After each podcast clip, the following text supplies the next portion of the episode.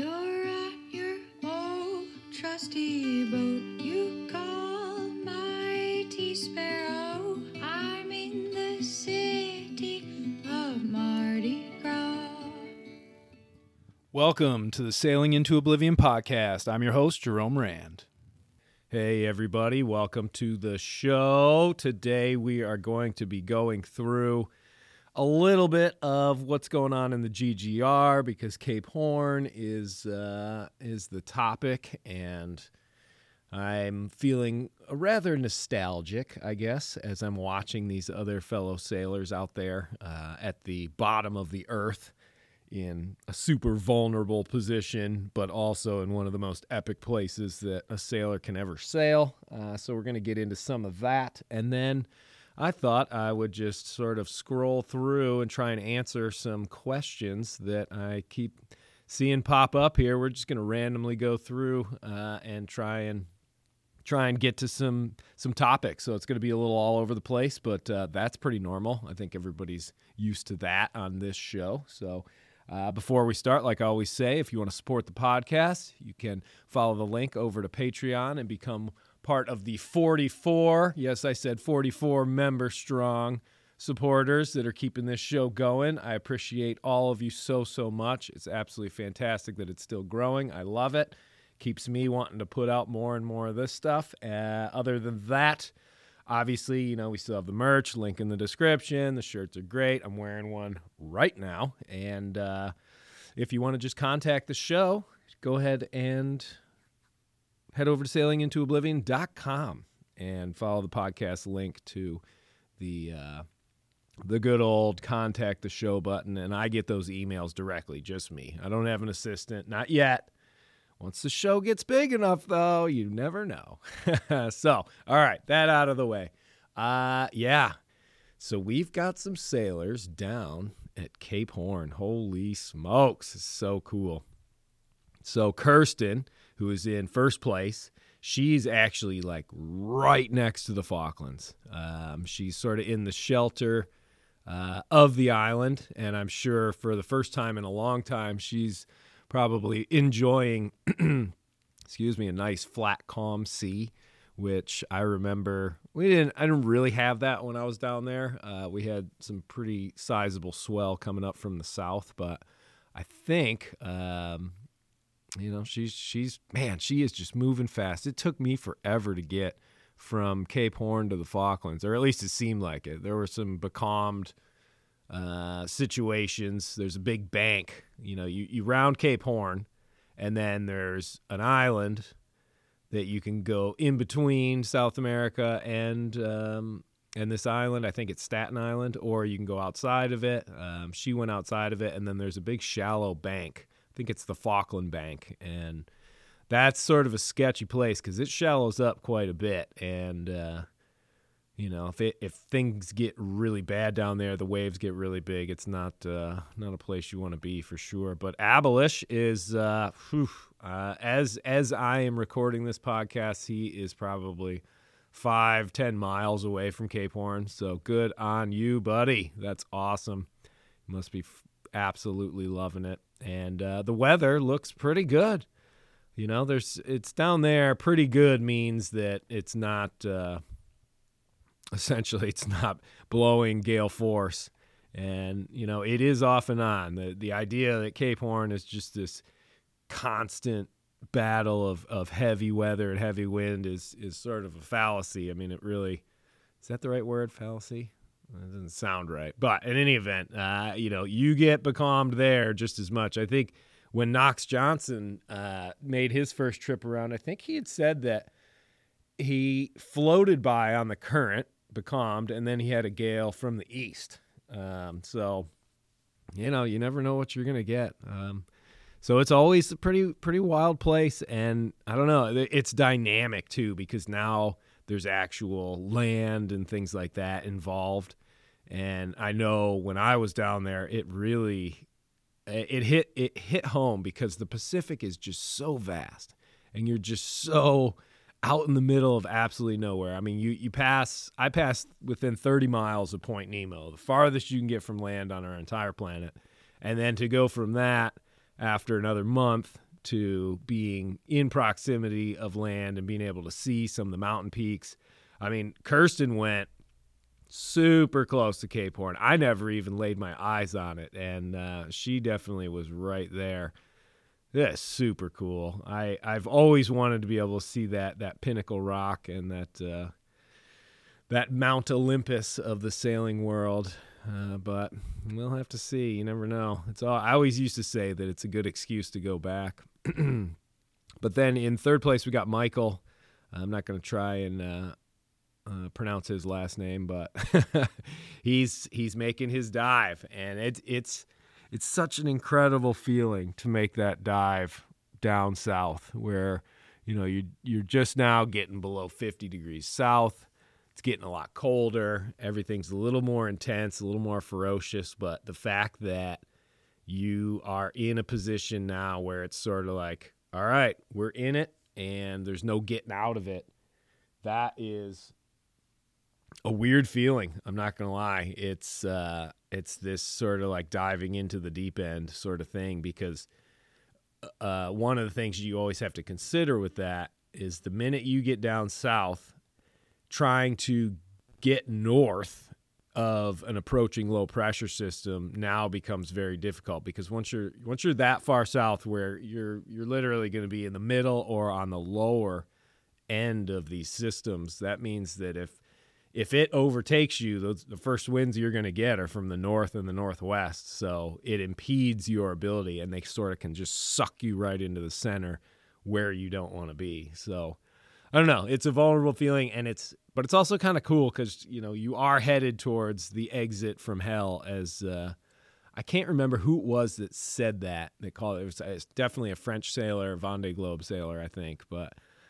I remember reading that in this great book called Godforsaken Sea about the 97 Vendée Globe and all the disasters that took place during that. But so Michael he's still got a ways to go. He's got a few days before he gets out from or gets around Cape Horn. But, you know, the weather looks all right. It doesn't look like there's anything absolutely crazy coming up. And there is a huge, huge system that's actually in the South Atlantic right now, just to the northeast, I guess, of Kirsten's position, but it's going to track away. So that will be very much appreciated, I'm sure. I'm sure she's pretty happy to avoid that one. It's a big monster, too. It almost looks like a mini hurricane. It's crazy. But, like I said, that's going to pass on by, and so it won't be too big of a deal. But yeah, so keep everybody in your thoughts. The Cape Horners are down there. They're rounding the craziest mark in the world. It's just absolutely nuts. It's just so iconic. I always thought if I was ever to get a tattoo, it'd probably be Cape Horn, but I don't think I'll ever get a tattoo. If you make it to age 44 without getting a tattoo, you're probably not going to get one. But in any event, yeah, so that's the little GGR update. And then obviously I guess we shouldn't leave out the rest of the fleet. Ian and Jeremy, they're back there mid Pacific, you know, making their way. They're up in the mid 40 latitudes, and yeah, they've got a long haul to go, but they're plugging away. And then Guy is still in Tasmania, and supposedly he's got his life raft and all that sort of stuff. But he is on his own, as he's been sort of officially let go from the Golden Globe race due to timing and all that sort of stuff, and the restrictions, which are kind of understandable. You know, if he takes off now, you know he's going to be rounding Cape Horn probably in April, almost the same time I did, and that's definitely late. That's pretty late. Although it's always a roll of the dice. It doesn't matter, summer, winter, whatever. You're going to see pretty bad weather systems, and you never know what you're going to actually get. But I think from a race standpoint, they make these rules. Don does a great job of running this whole show and his whole team. It's been fantastic to watch, absolutely fantastic. I love checking in on the Golden Globe from the comfort of my home. That is always kind of nice. I'm not going to lie. As fun as it was to do the course, and a great experience, it's kind of, I don't know. It's kind of, I almost want to say it's more fun to watch from a computer screen in some ways, but only because I've already done it once. Let's just say that, I guess. So yeah, that's the Golden Globe. And I was definitely feeling a bit nostalgic about that whole episode. That whole chunk of the trip for me was just so mind-bending and physically just challenging. If you go back to when I was just under Australia and south of Tasmania, lots of heavy wind, really making a lot of miles. And then we had a pretty gnarly storm in the South Tasman. And then this epic calm after the storm with like a double rainbow and whales and all sort of stuff. And then the dreary calms underneath New Zealand. And the whole time I'm rationing food, and I'm having to really take care about the water because I didn't have the water pump anymore, so I was just catching rain since the middle of the Indian Ocean and basically, setting off to get out into the Pacific. And I don't know, there were just problems. The computer broke, had to go to the backup and sort of figure that all out and everything. And I don't know, there was definitely, I think if there was ever a point on my journey that I thought it might be time to throw in the towel, it was south of New Zealand and entering the Pacific, where I was just sort of like, whew, we got one big ocean to go before we get out of the southern portion of this adventure. And I don't know, I think it was like a pinnacle thing. And in some ways, I have to say that Cyclone Gita was kind of a... kind of like a blessing in disguise. As it came down towards New Zealand, it really, in a lot of ways, blocked the ability for me to be like, oh, well, I'll just head back to New Zealand. I'll get a water pump, or I'll get, a backup computer, or all these things, or get food, and, because that system came down and it was so ugly and nobody really knew exactly what it was going to do, I just kept plugging away and actually diving. I think I dove all the way down to about 50 degrees south to get to colder water, hoping that by that time the storm would abate. And New Zealand did a great job of disrupting the cyclonic part of it, but it did leave a huge latent ball of energy that turned into a pretty epic gale, for sure. I will never forget that night. Just all day in big swell and no wind and just getting walloped around. And then just after the sun went down and it got dark, the winds went from like 0 to 45. And it just blew for days and we flew. But it was really crazy because I remember trying to, at that point, I had no sail up. And it was a struggle. At first I was like, oh, I got to try and get the main. I couldn't do that because the winds were so strong and the boat's motion was just nuts. And so I just remember thinking, okay, well, let me get the staysail up and we'll just run under that for a while. It sort of worked out all right, but I wanted to go directly with the wind, and at that point, I wasn't really pulling out the staysail as much as I do now. It was kind of crazy. So I just used that, got the boat moving and a little bit stable, and then ended up putting up the triple reef main and then dropping the staysail down and just running for like the next 2.5 days. And we clocked some of the biggest miles, I think, on the whole trip at that point. So that was like my entrance to the Pacific. Cut to... 2 months later, and I'm making the dive down. And the Pacific's kind of crazy, as you're crossing that ocean down in the Southern Ocean portion, it's, there's this thinking that goes on in your head. Every time you look at the chart, somehow your eyes just keep getting sort of pulled north towards Tahiti and all these beautiful Polynesian islands that are very accessible. If you are down at 45 degrees south latitude, all you have to do is turn north, and within a couple of weeks, you will be at your choice of tropical paradises. And that thinking, it weighs heavily on you. You have to picture yourself. You're in this boat. You've been on the boat for like 100 and something days, and you're sitting in this cabin, and the boat's just sort of sailing, just like it does every day. And, things change, you adapt, you change sails, you do all that sort of stuff. But eventually, you do get the boat into a rhythm, and now you're just left with your thoughts and all these ideas of, I've gone far enough, start coming into your head, or at least they came into mine at that point. And yeah, I don't know. It was kind of strange. You have to sort of mentally battle it all the time, because it's like your mind is trying to play tricks on you out there and say, nah, you're good, man. Hey, wouldn't it be cool to change this adventure up and do something nobody's done? And you're like, wait, no, don't do it.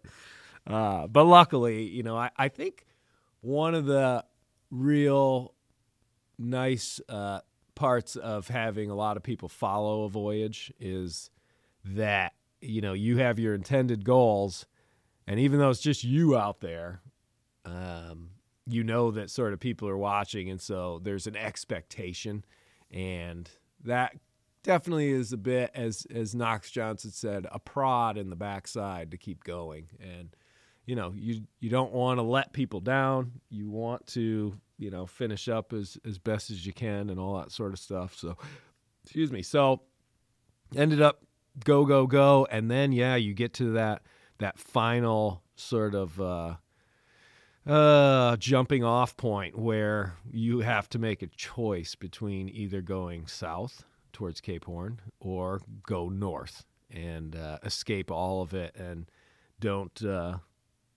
risk anything, and but also the reward would disappear as well. And you just start heading south. Like it's so crazy, because literally the Pacific is so big that you are heading due east for literally months. And then all of a sudden you change from, 90 degrees to about, probably about 160, 150. And you just hold that position, and you're just going, and it's just each day it's getting colder and it's getting colder, and the days are getting shorter and shorter. And man, it's wild. And the whole time you're just like looking over your shoulder, what's coming next, and checking the weather and all that stuff. Oh man. And I do remember I was getting text messages from some people, and they were like, your weather looks great. I think you're going to be fine. And I was still days out, and I'm telling them, please stop saying that. You're going to jinx it. I just want to sneak. I want to sneak by. I don't want anybody to know I'm doing it. I'm just going around Cape Horn. Shh, don't tell anybody.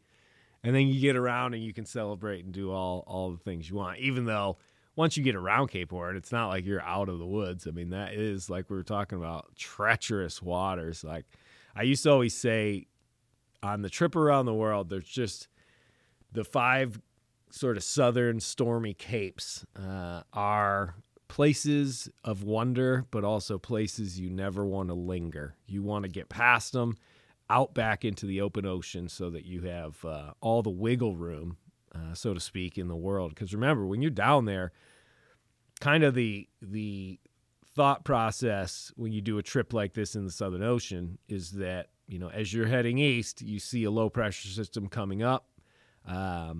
You try and get to the northern portion of it, so that mostly you're going to be getting westerlies and then southwesterlies. And you can just ride that, and that's what you're looking to do. But you get under these capes, and you cannot do that. You can't go north. There's no option. You have to ride out whatever's coming at you. You have to deal with it and take it on. And you know, that's the nature of the beast. And it is kind of weird. Like, it's the one sort of strange thing. Like, all of these racers who have been doing this trip have all had a vastly different experience. And, you know, if you go back to the original race and you read Knox Johnson's book, A World of My Own, and he's just getting his teeth knocked in. You know, he was obviously a lot slower than Moitessier, but also a lot earlier down there. And then you read The Long Way by Bernard Moitessier, and, you know, for him it was light winds, very few bad weather systems, and, you know, just sort of this incredible sailing experience. So two very vastly different trips around the world via sailboats in the same year. And, you know, if two boats were even just 1,000 miles apart, they're going to experience something completely different. So I don't know. I think that's a really, really cool aspect of these sort of races where, you know, the fleet is pretty spread out. Everybody's dealing with stuff differently. And, I don't know. It's kind of interesting to consider the fact that they, you know, they all start at the same time, and then, you know, slowly but surely they start to pull away from each other. And then, you know, once there's a little bit of distance, all of a sudden it's the weather that almost determines, I would say, almost as much as the sailor doing, you know, their best to keep the boat moving as fast as possible, because that's a balancing act as well between how hard do I push this boat, do I conserve, because it's such a long race. You're out there. I mean, you know, even you look at Vendée Globe, they're finishing, what, 70 days or something like that, around about. I'm not even sure how long it takes them these days with the foiling and stuff, but it's 70 days, like 2.5 months, is vastly different than, you know, 7 months. The ocean pounding away on your boat for, you know, more than half a year, you really have to consider your equipment and making sure that it's going to go the distance, because, like so many of the sailors have found out, it only takes one crucial system to break, and then all of a sudden it's game over and you have to stop. And so it's this big balancing act. I don't know. It's pretty crazy. So, oh, man, off on a little tangent there. But, boy, yeah, I do. Man, I remember getting there, and I spotted some island. I was pretty far off. I think it was like 8 miles south of Cape Horn when I passed in the middle of the night. But I spotted some little island out there the day before I rounded, and the winds picked up. We were flying along, and then the next day all I could see were snowy peaks way off in the distance, definitely not Cape Horn. And then, yeah, outside of Staten Island, and then over the bank, and then right towards the Falklands to get the old food drop, which was absolutely phenomenal. One of the best and most stressful days I've ever had out at sea. I hadn't slept because of my proximity to land and not having a proper chart of the area. I essentially was just awake and constantly going up on deck, dealing with hail squalls, wearing these big, you know, ski goggles and stuff, because there was no more rain. It was all hail at that point. And, you know, you're sort of coastal cruising along the Falklands, looking for this lighthouse, looking for these little islands outside of Port Stanley or Port William. And, it was just, oh, man, it was so stressful. But, you know, in the end, it all worked out. Yeah, I'm kind of looking at it right now. I kind of wish I could go on to Google Earth and really check it out. But I don't have it on this computer. That's all right. Oh, man. But, yeah, pretty crazy. It's, like I said, it gives you a little nostalgia when you see these boats. I mean, I can close my eyes and just picture the scene down there, because at least Kirsten's down there and she's able to see land right now, see the hills and stuff of the Falklands, and it'd be interesting to see how close she actually gets. You know, for these sailors not using any GPS, you sight land like that, and it'll be one of the really rare times that you absolutely 100% know your position, which I think is pretty cool. But they've got a little ways to go, because I think the Falklands sit at about 53, 52 degrees south latitude, so they are still in the furious 50s, and they have a long way to go before they get out of sort of the danger zone. And boy, yeah, that system that's just to the northeast of Kirsten is ugly. Oh, God. The South Atlantic can be a beast of an ocean. You know, I know Bill King and Moitessier's friend, the other French sailor who had started in the original Golden Globe, they both went through absolutely immense storm down there, and that was the one where King got rolled and dismasted and all that sort of stuff, and Fougeron, that's who it was, he ended up quitting after that. He had had enough. I think he had lashed himself in his bunk and was just like, well, I guess we'll see if we're gonna make it. And I know a little bit about that feeling now. I mean, I definitely saw some pretty heavy weather, but on the trip around the world, but this last trip to actually sort of get into a situation where you definitely know that wrong place, wrong time. Some of these waves are so big and so scary and violent that if we get hit, if it gets worse, or if just the timing is perfect and one of these giants comes rolling right up on us, then it's going to be pretty much game over. And there is this weird feeling of, at least that I had, where I was like, well, if it will be, it will be. And I guess that's what the plan is. So I'm going to sort of sit here and I'm going to think about my life, think about all the things that I got to do and all the people I got to meet and all that sort of stuff. I think I talked about that before. I don't want to get back into that. What I do want to get into at this point is we do have quite a few comments, questions, things like that. And I wanted to hit up Josh first, because he had emailed about the Iridium Go and communication devices and all that sort of stuff. And I typically, the Iridium Go is a little bit pricey. I didn't really like because the way that I use the Iridium Go and most technology stuff on the boat is that I pull it out of this big Pelican case, I turn it on, I use it, and then I turn it off and I put it back in the case. And that's where it lives. And so that, I know the Iridium Go is meant to be able to just, mount it and plug it in. And if you want to leave it on, you can leave it on. If you don't, you don't. I don't know. I don't think anybody would just leave it on all the time, maybe. But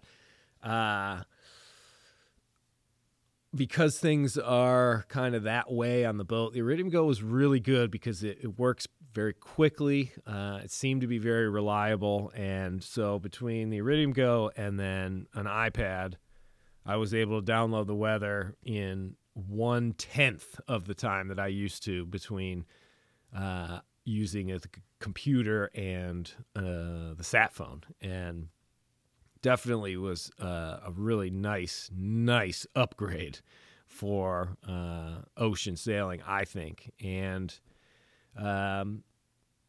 but for like messaging and stuff like that, because I don't want to sit there and turn the Iridium on and leave it on for a while and text back and forth, because there's definitely a delay. I use the Garmin InReach for that. So essentially I isolate the Iridium Go for downloading weather, and that's it. And I guess, I suppose you could send an email. That might be kind of fun if you were doing like a blog or something like that. I don't know. But for communication, I'm typically, all I want is that InReach. I want to be able to just text people. I do always still have the actual sat phone still on the boat. So if I need to, I could call somebody. But I don't really call people out at sea. I have a handful of times over the years, and maybe on shorter trips, but I kind of like to disconnect, if you will. And it just feels like text messages are a little bit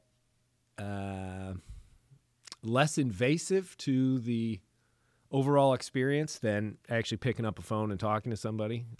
So I don't know. I mean, those are just sort of my thoughts, but yeah, I definitely like the Iridium Go. It made it easy. It seemed to work really, really well. I didn't need to get all the crazy kit. I don't have the marine antenna or anything like that. I think that's more if you really want that Iridium mounted, you know, at your nav station and all that sort of stuff. I just took it out and I would plop it down up under the Dodger and good to go, because, you know, I'm only using it for about 5 minutes at a time. And yeah, it worked out well, and then I was just using LuckGrib as the program or the app on the iPhone, because it's like $45, and then you own it, There's no subscriptions or anything like that, and you can just download that weather all you want, and you can get all the different models and all that sort of stuff. So I don't know, it's pretty cool. I definitely recommend it, I suppose.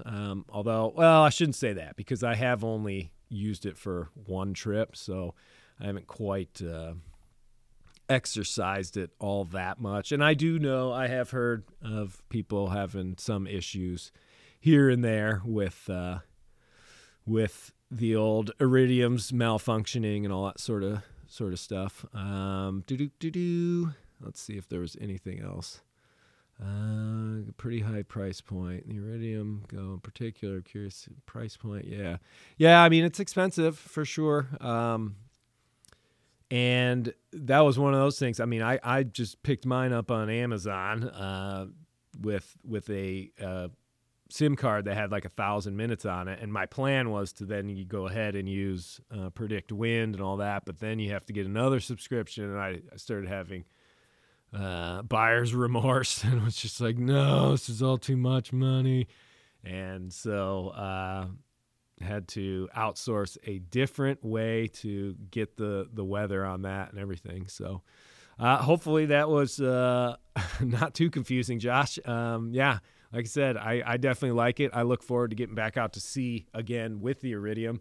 But I will say that, actually, here, let me just pause really quick, and then we'll get right back into it. All right, so we're back recording now? Okay, sweet. All right. So what I wanted to get into real quick with that whole Iridium Go and just this sort of strange issue that sort of came up was, in hindsight, totally, was that the ability to download the weather and currents and everything, as opposed to before when it was a lot more difficult. I didn't do it as often, and I wasn't able to see the Gulf Stream and the currents.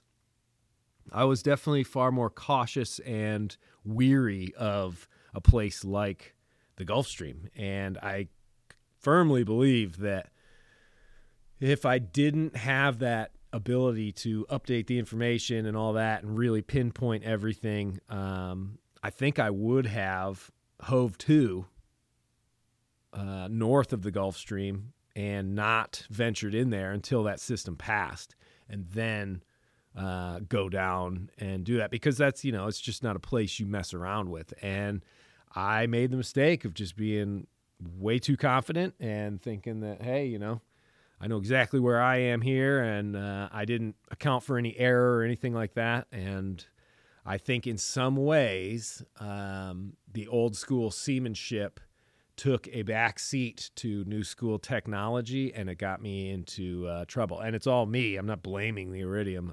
It was my usage of said technology that I think sort of screwed it up. So, but, you know, I don't like to play what ifs, because, you know, who knows? Had I done that, who knows how bad the seas would have gotten up where I was. You know, it's not really worth sort of considering. But what I am saying is,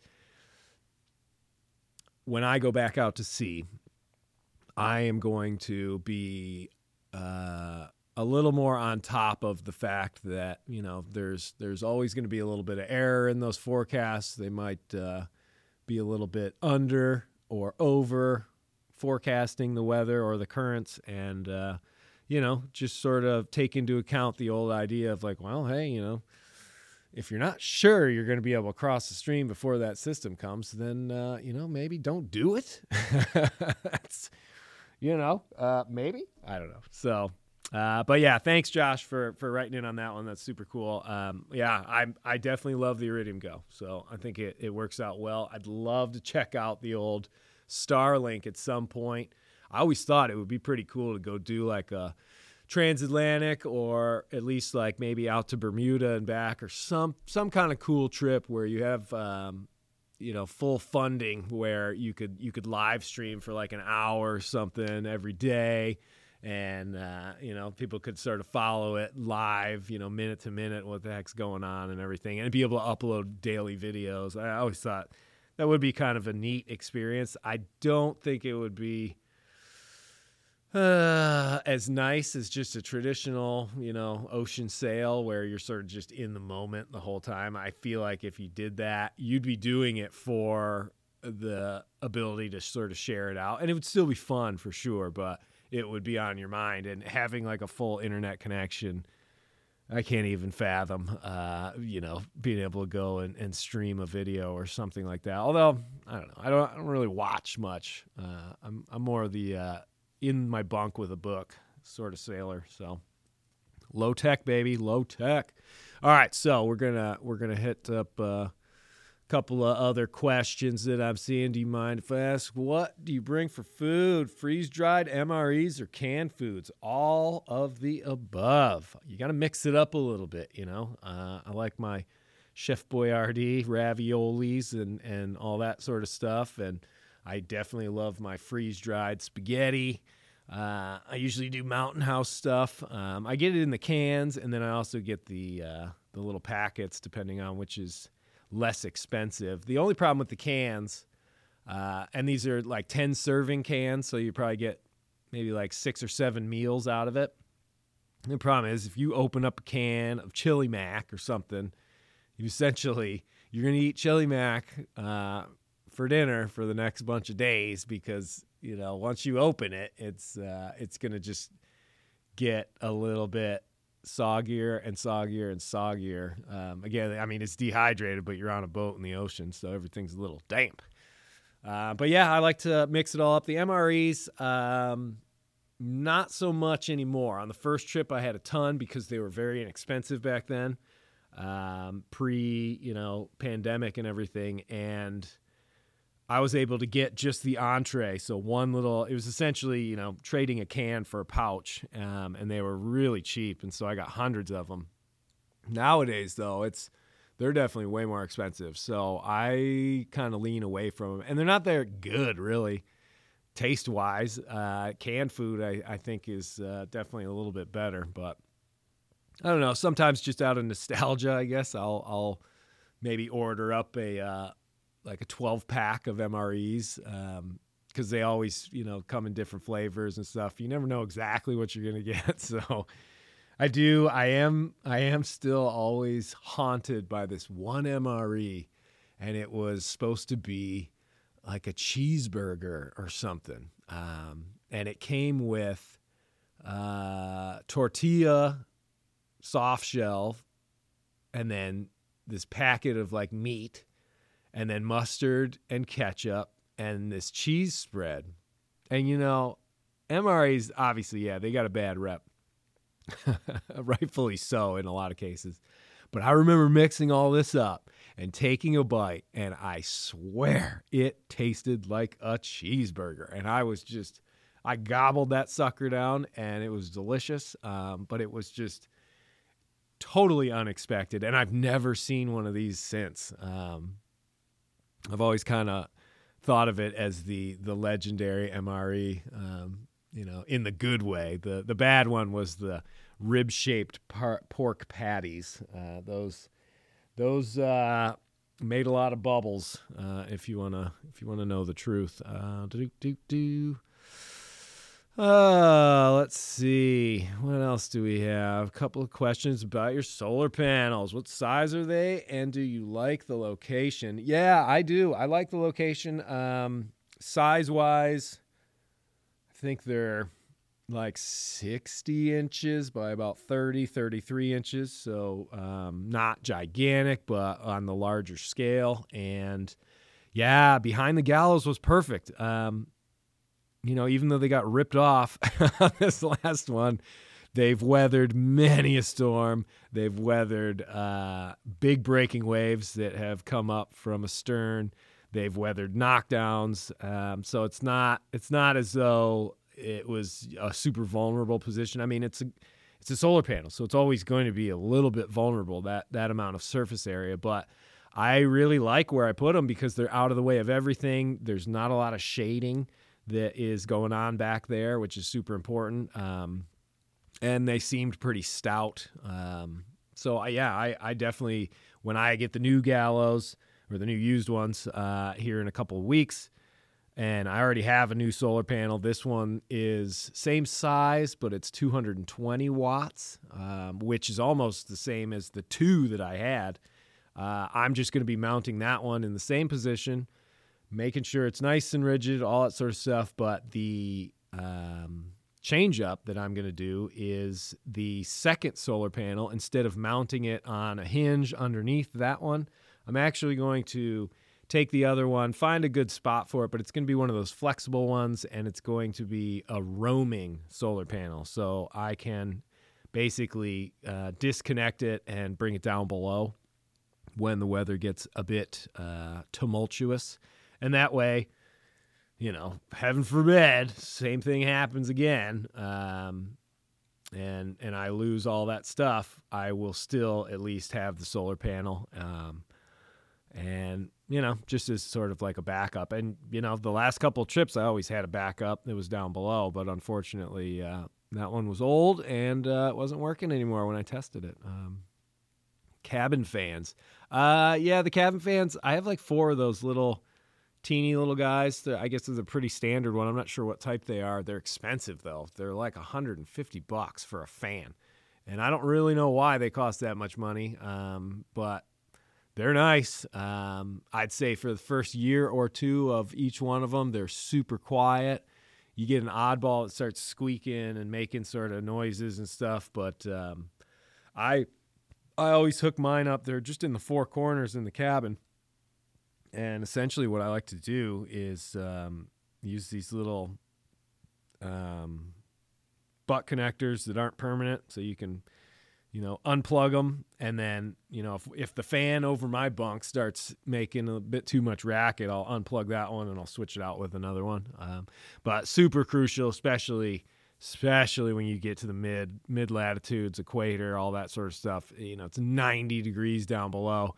You want to have some air movement while you're down there trying to sleep. I would typically, in those situations, take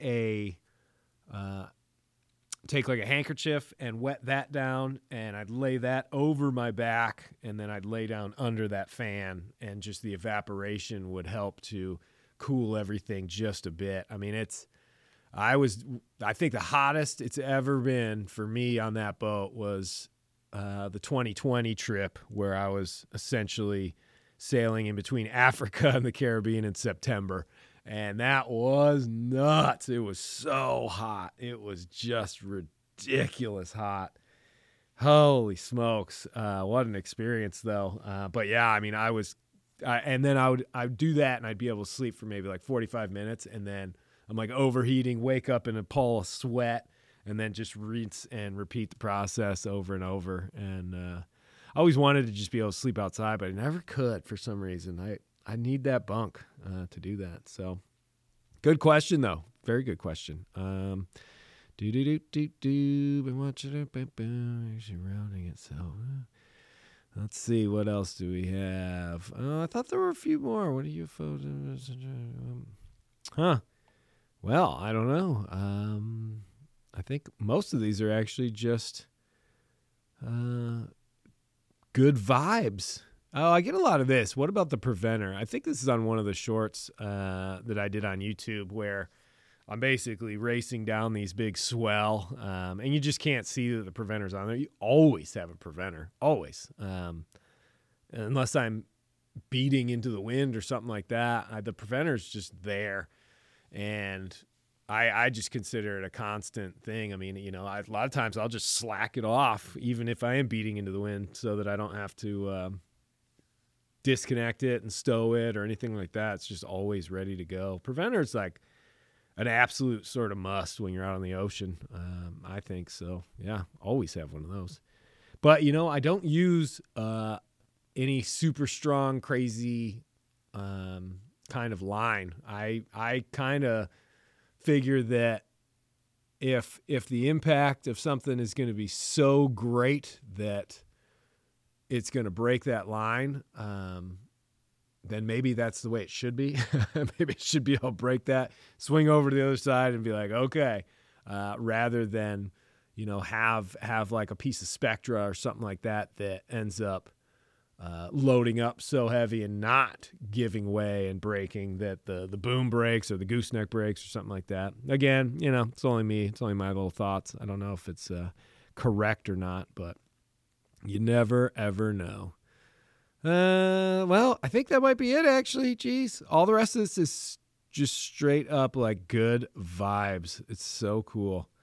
I must say that it's really nice to just get, you know, positive feedback about some of the videos and podcasts and all that sort of stuff. It really does mean a lot, because when you're trying to make all this content, it's your brain is just like, it almost kind of turns to mush. Like, I was definitely going overboard, and I've had to throttle back quite a bit just for my own sanity. Plus, you know, you get to a point where you're like, well, I think before I do some more, you know, video series or whatever, I want to actually go out and make some more content. I do know, though, once I get back, there's a few little series, if that's a word, that I have started and not completed. Some of the storytelling stuff, and I definitely want to get back into that. I still need to do Vito Dumas and his story going around the world. The book is back on the boat, safe and sound. It made it through the knockdown. But yeah, so there's some more stuff coming. But I, you know, it's one of those things where sometimes you jump in a little too deep, you get a little too crazy, and then you like burn out. And I don't want to burn out, because I would like to be able to just keep doing all this stuff, but you just gotta moderation is the key. So yeah, I think that's about the wrap up, everybody. I just I kind of just got nostalgic, wanted to talk about the old Cape Horners that are down there right now, and then bleed into some other stuff. So hopefully everybody's having a great day, a great winter, and you know, we are creeping up towards the sailing season, so making plans to get those boats ready and get them back out on the water. I'm really, really looking forward to wherever I end up sailing, along the East Coast, maybe all the way up to Maine, I hope, but we will see. And yeah, who knows? Hopefully we'll have another podcast before I leave Michigan, but if not, definitely going to have one next weekend when I arrive back on Mighty Sparrow and give you the real deal feel, what it feels like to get back home aboard my sweet, sweet Mighty Sparrow. Other than that, thanks for listening. Thanks for your support. And until next time, that is it.